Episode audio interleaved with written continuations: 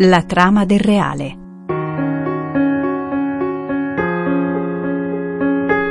Catechesi di Don Fabio Rosini sui primi undici capitoli della Bibbia.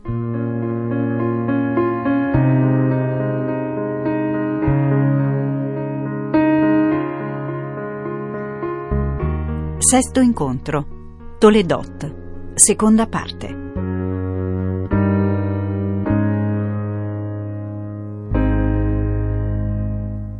Un caro saluto da Monia Parente, ben ritrovati all'appuntamento settimanale con le catechesi di Don Fabio Rosini.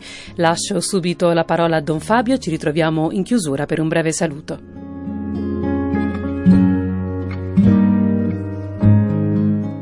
Abbiamo visto nella generazione dell'uomo, in queste Toledot, che sono queste genealogie dell'uomo, che l'uomo è fatto eh, come un'opera dalla terra di Dio che però riceve questo soffio di vita. Vediamo un pochino come prosegue questo testo che, avendo messo l'uomo al centro di tutto quanto, spiegherà tutto secondo questo, questa centralità dell'uomo. Avremo due blocchi, diciamo così, di spiegazioni. Si comincerà con l'attività dell'uomo. Questo essere vivente ha un'attività e questo ci prenderà dal versetto 8 fino al versetto 17, poi dal versetto 18 fino alla fine del capitolo vedremo eh, l'altra realtà, la sua affettività, il suo mondo relazionale. Che cosa curiosa.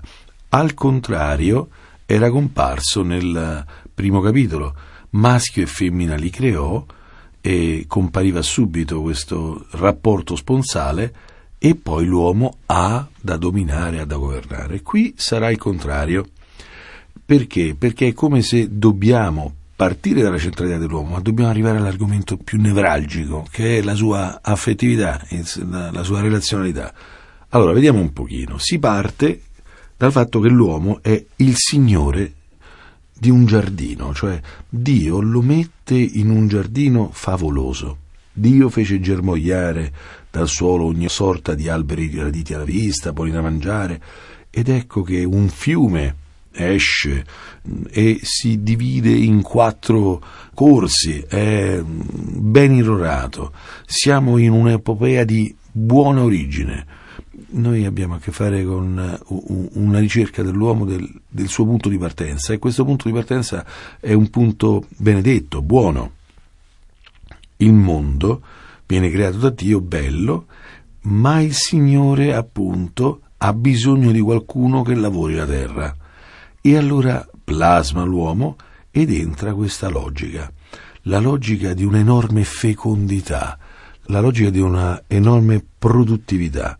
Questi quattro fiumi che rappresentano questo mondo diviso secondo la fecondità, diviso secondo la generosità di Dio, ricordiamo per l'ennesima volta l'importanza dell'acqua in tutti questi testi, ecco, è quel mondo in cui Dio prende l'uomo e lo pone in questo giardino di Eden, perché lo coltivasse e lo custodisse.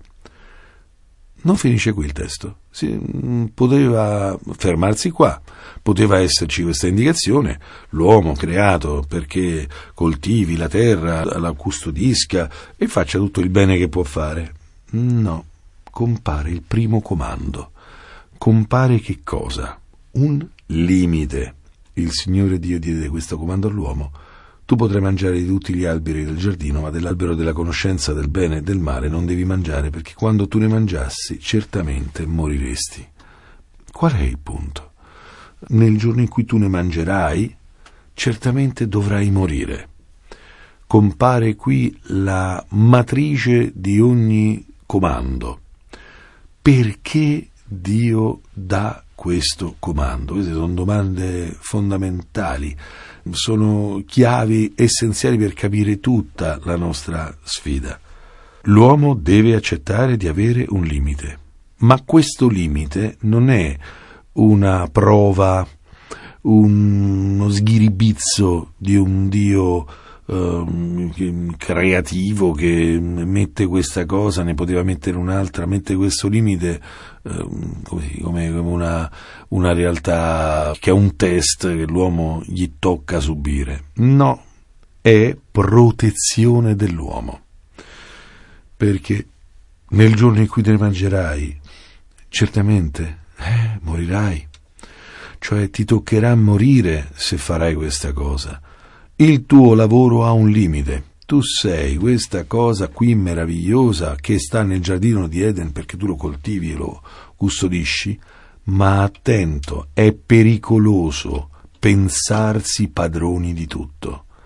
È pericoloso per l'uomo perché resta fatto di terra e dotato di soffio vitale, ovvero sia resta creato, la vita l'ha ricevuta, non è una dotazione che non conosca termini, è un dono ben preciso, può essere massacrato, può essere rovinato, si può morire, cioè compare qui la morte. Come? conseguenza di un fatto, non accettare che non si può fare tutto. Tu potrai mangiare tutti gli alberi del giardino, ma ce n'è uno di cui non devi mangiare. È interessante notare che Dio ha piantato ogni sorta di alberi graditi, belli, meravigliosi. Quando si dirà poi nel peccato che questo albero è gradito uh, alla vista e tutte queste cose qui, eh, che è buono, ma in realtà si dice di tutti gli alberi, tutto è buono. Il fatto è che in quel momento non è che questo albero sia dotato di minor caratteristica di albero degli altri alberi, è quello che è incompatibile con la vita. Ce n'era un altro di albero. In un versetto precedente c'è l'albero della vita in mezzo al giardino e c'è appunto l'albero della conoscenza del bene e del male. Cercheremo di focalizzare meglio questo discorso a cavallo fra la presentazione di questo testo e la presentazione del prossimo capitolo, ma l'albero della vita accessibile è il centro del giardino. Il centro del giardino è vivere. Ci sta invece un albero che porta alla morte. La nostra vita è così, non possiamo pensare che tutto è sicuramente vantaggioso. No, ci sono cose che facciamo che ci fanno bene e cose che facciamo che ci fanno male. Ma è di una banalità questo ragionamento, è di un'evidenza, però a questa evidenza noi stiamo dando carisma di, di, di, di insopportabilità. No? Noi non sopportiamo più questa cosa, noi dobbiamo poter fare tutto noi siamo in un'epoca che fino in fondo mostra questa reattività dell'uomo al senso del limite, alla sua figliolanza, all'aver bisogno di un padre che lo custodisca, di un padre che gli dica guarda questo non lo puoi fare. Il comando di Dio è la paternità di Dio, è la cura di Dio verso l'uomo. L'uomo ha una condizione per cui di fatto è lanciato in una cosa grandiosa come essere amministratore del creato, ma ha un pericolo, ha un limite. Non è in una storia che finisce bene di sicuro, può finire male. L'uomo lo deve accettare.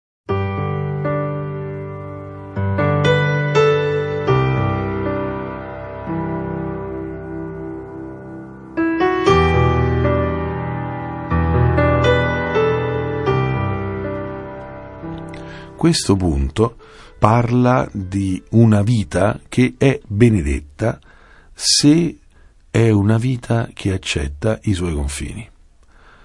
Questa cosa qui, in un'altra maniera, sarà detta anche dalla seconda parte del testo. Non solo l'uomo è signore di un giardino, ehm, amministratore di un giardino dove però deve riconoscere dei pericoli dove deve riconoscere dei limiti. Comparirà anche come Signore degli esseri viventi. Allora, dal versetto 18 compare appunto questa altra parte e compare sulla base di una affermazione. Non è bene che l'uomo sia solo. Cos'è questa espressione? Questa espressione può essere letta astraendola dal contesto oppure contestualizzandola. Qui echeggia qualche cosa che compariva nel capitolo primo, ovvero sia nel capitolo primo, anche se i due testi sono un po' eterogenei, ma siamo nella lingua ebraica, la lingua ebraica ha sempre questi significati, compare ripetutamente questa considerazione. Dio vide che era cosa buona e poi alla fine della creazione Dio vide che era cosa molto buona. Qui che stiamo riraccontando da capo la creazione, Dio guarda e vede che c'è qualcosa che non è ancora buono, cioè questo senso, non è bene che l'uomo sia solo, non dice c'è una cosa cattiva, ho visto una cosa cattiva, ma questa realtà non è arrivata alla completezza. Cioè è come se noi dobbiamo concepire la solitudine e l'incompiutezza affettiva come una premessa, un punto di partenza. Dio creerà là dentro, Dio farà qualcosa dentro i limiti affettivi dell'uomo, il suo essere solo. La solitudine sarà in parte rifiuto delle opere di Dio e in parte premessa alle opere di Dio. E infatti è un termine appunto di incompletezza, non ci siamo ancora. L'uomo deve concepire la solitudine come parte del processo della creazione che dovrà arrivare fino a una completezza. Ed ecco che compare questa attività. Voglio fargli un aiuto che gli corrisponda. Questa è la nuova traduzione. Oh, che cosa è questo aiuto? questo termine Ezer che negedò, eh, che in ebraico vuol dire un aiuto, come qualcuno che gli stia di fronte. Noi possiamo concepire questo come una semplice frontalità, ma l'espressione è un'espressione combattiva. Quando qualcuno ti sta di fronte, ti può stare di fronte perché è un tuo nemico, o ti può stare di fronte perché semplicemente sostiene il tuo sguardo e qui c'è un po' tutte e due, ma c'è anche la combattività. In realtà noi potremmo tradurre questo termine un aiuto contro di lui, come contro di lui. Cos'è questa storia? L'uomo ha bisogno di combattere con qualcuno, cioè una santa battaglia. Qualcuno che lo discuta, qualcuno che non eh, lo accolga così indiscriminatamente. Non è bene. L'uomo dovrà terminare la sua creazione per mezzo delle contraddizioni. Che cosa meravigliosa. L'uomo dovrà accettare di aver bisogno di essere contraddetto per poter diventare finalmente se stesso. Avremo bisogno di tribolazioni, di aiuti contro di noi, ma qui si cerca un aiuto personale. Qui si cerca l'aiuto di qualcuno che mm, si ponga contro di noi essendoci pari, essendo la nostra stessa altezza, perché di fatto che sia di contro a lui implica simmetria, ma implica anche contrapposizione, ma implica anche combattimento. E questo si chiama Ezer, che in ebraico vuol dire aiuto, qualcuno che ti dà una mano, qualcuno che eh, si occupa di te, si occupa di te contraddicendoti. Uh, capiamo che tutti gli ambiti, questo sarà meravigliosamente vero. E allora l'uomo viene posto di fronte a questa ipotesi. Cosa fa Dio? Allora il Signore Dio plasmò dal suolo ogni sorta di animali selvatici e tutti gli uccelli del cielo li condusse all'uomo per vedere come li avrebbe chiamati, cioè se li riconosceva come tali, se li poteva intendere come l'aiuto contrappositivo, eh, lo strumento della crescita. In qualunque modo l'uomo avesse chiamato ognuno degli esseri viventi, quello doveva essere il suo nome. Che strana cosa, Dio accetta che le cose siano secondo il nome che l'uomo gli dà. Le cose sono quindi nella loro verità, Dio le accetta, le, le costituisce secondo quello che loro sono in relazione all'uomo, è una centralità dell'uomo straordinaria. Qui compare questa straordinaria realtà dell'uomo. L'uomo chiama per nome le cose. L'uomo dà il nome alle cose. Avevamo visto nel capitolo primo che è Dio che dà il nome alle cose. Qui vediamo che è come rovesciata la prospettiva perché Dio darà il nome alle cose secondo quello che le cose sono con l'uomo, cioè l'uomo diventa il parametro delle cose, il nome di tutto ciò che sono gli esseri viventi vengono posti di fronte all'uomo, li condusse all'uomo. Vediamo se questo è Ezer Knegedò, cioè è veramente questo eh, il suo aiuto.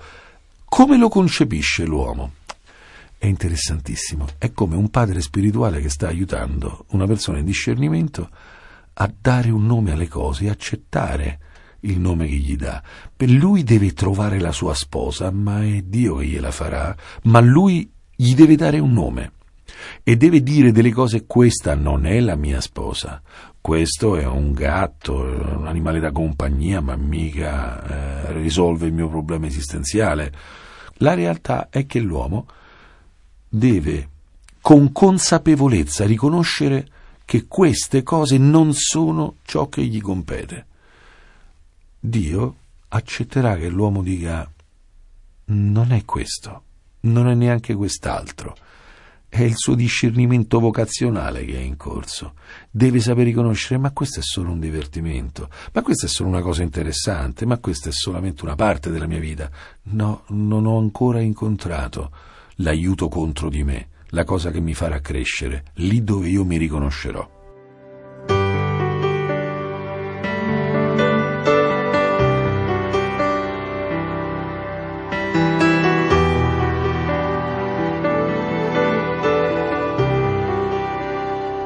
Cosa serve per arrivare a trovare l'aiuto simile?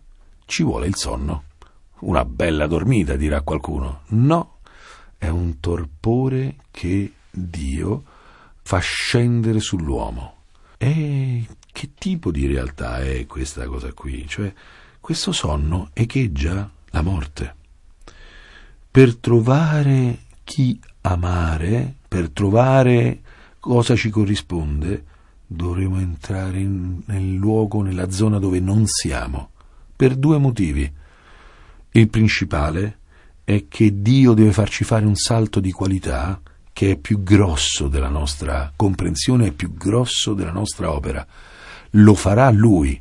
È quando noi arriviamo all'impotenza che Dio ci fa fare il salto. L'uomo non potrà essere consapevole di come Dio lo strapperà la solitudine. È vivo, ma non può cogliere fino in fondo quello che Dio fa. Questo è un momento straordinario, ci sarà sempre un mistero dietro la realtà di aver trovato la propria missione, aver trovato la propria sposa, aver trovato per chi dare la vita. Questa è creazione di Dio. Guai a noi se facciamo rientrare questo processo in una semplice tecnica umana, in un semplice accoppiamento fra persone che si vanno scegliendo e noi normalmente se ci capiamo ciò che scegliamo noi finiamo sempre per combinarci molto male e per porre le basi per eh, trovarci che i nostri gusti fondamentalmente basati nelle nostre infanzie, non ci faranno più crescere. Ma se la moglie che un uomo si sceglie è secondo quello che lui vuole e desidera, ma sceglierà una cosa più piccola di lui, sceglierà una cosa asservita a lui. No, proprio la parità fra uomo e donna implica che come l'uomo c'è per mistero, per dono, la donna ci sarà per mistero e per dono, non sarà ciò che l'uomo si è scelto perché se lo trova comodo, gli torna, no, si sveglierà da questa sua impotenza e come un regalo si troverà di fronte a qualche cosa. Dovrà dire, dovrà dare il nome. Questa volta è osso delle mie ossa, carne della mia carne. La si chiamerà donna perché dall'uomo è stata tolta. E cioè l'uomo ha trovato chi ha il diritto di contraddirlo chi ha il diritto di essere davanti a lui, speculare pari, completamente pari. Non lascia la scrittura trasparire in questo testo se non dopo il peccato che comparirà questa lotta fra, fra uomo e donna? Qui compare qualcuno che è completamente pari grado ed è meraviglioso perché qualcuno che si stima, qualcuno che è importante, qualcuno che mi dirà cose importanti, nasce dal mio sonno, nasce dalla mia impotenza, è ciò che mi ricorderà i miei limiti ed è il mio grande felice limite.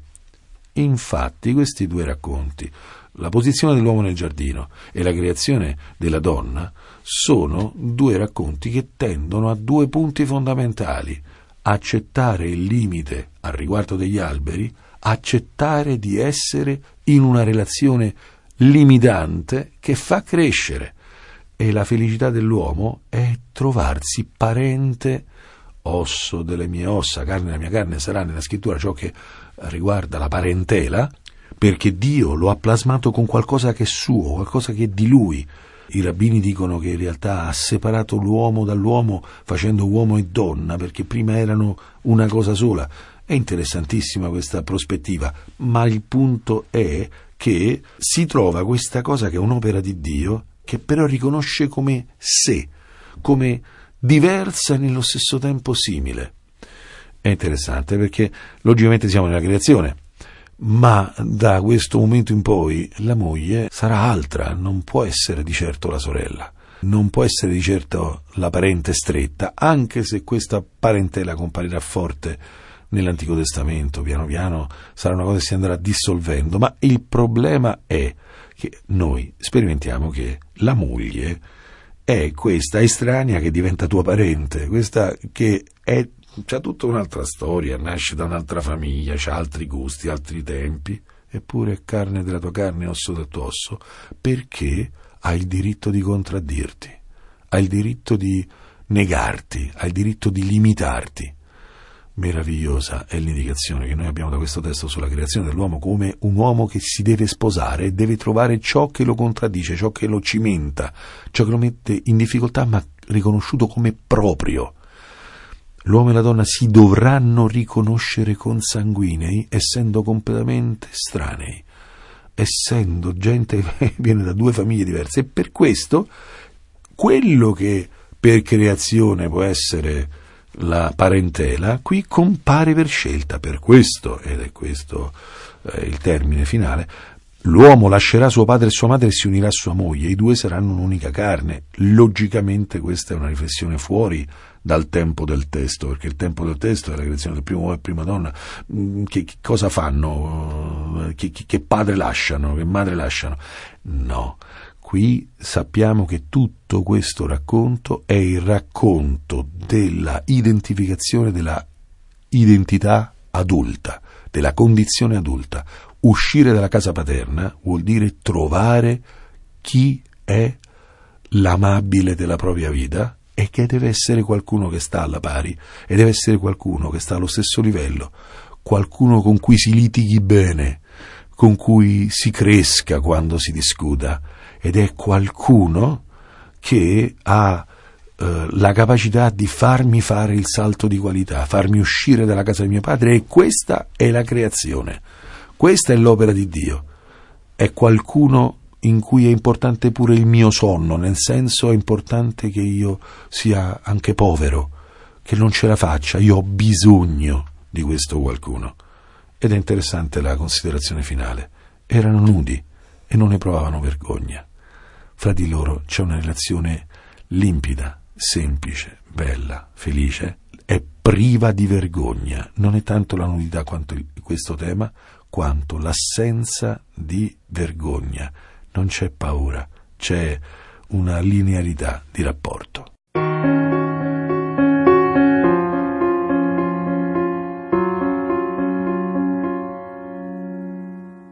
Grazie a Don Fabio Rosini, grazie naturalmente a tutti voi per averci seguito.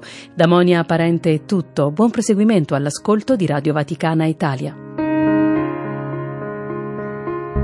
La trama del reale. Catechesi di Don Fabio Rosini sui primi undici capitoli della Bibbia. Sesto incontro. Toledot. seconda parte.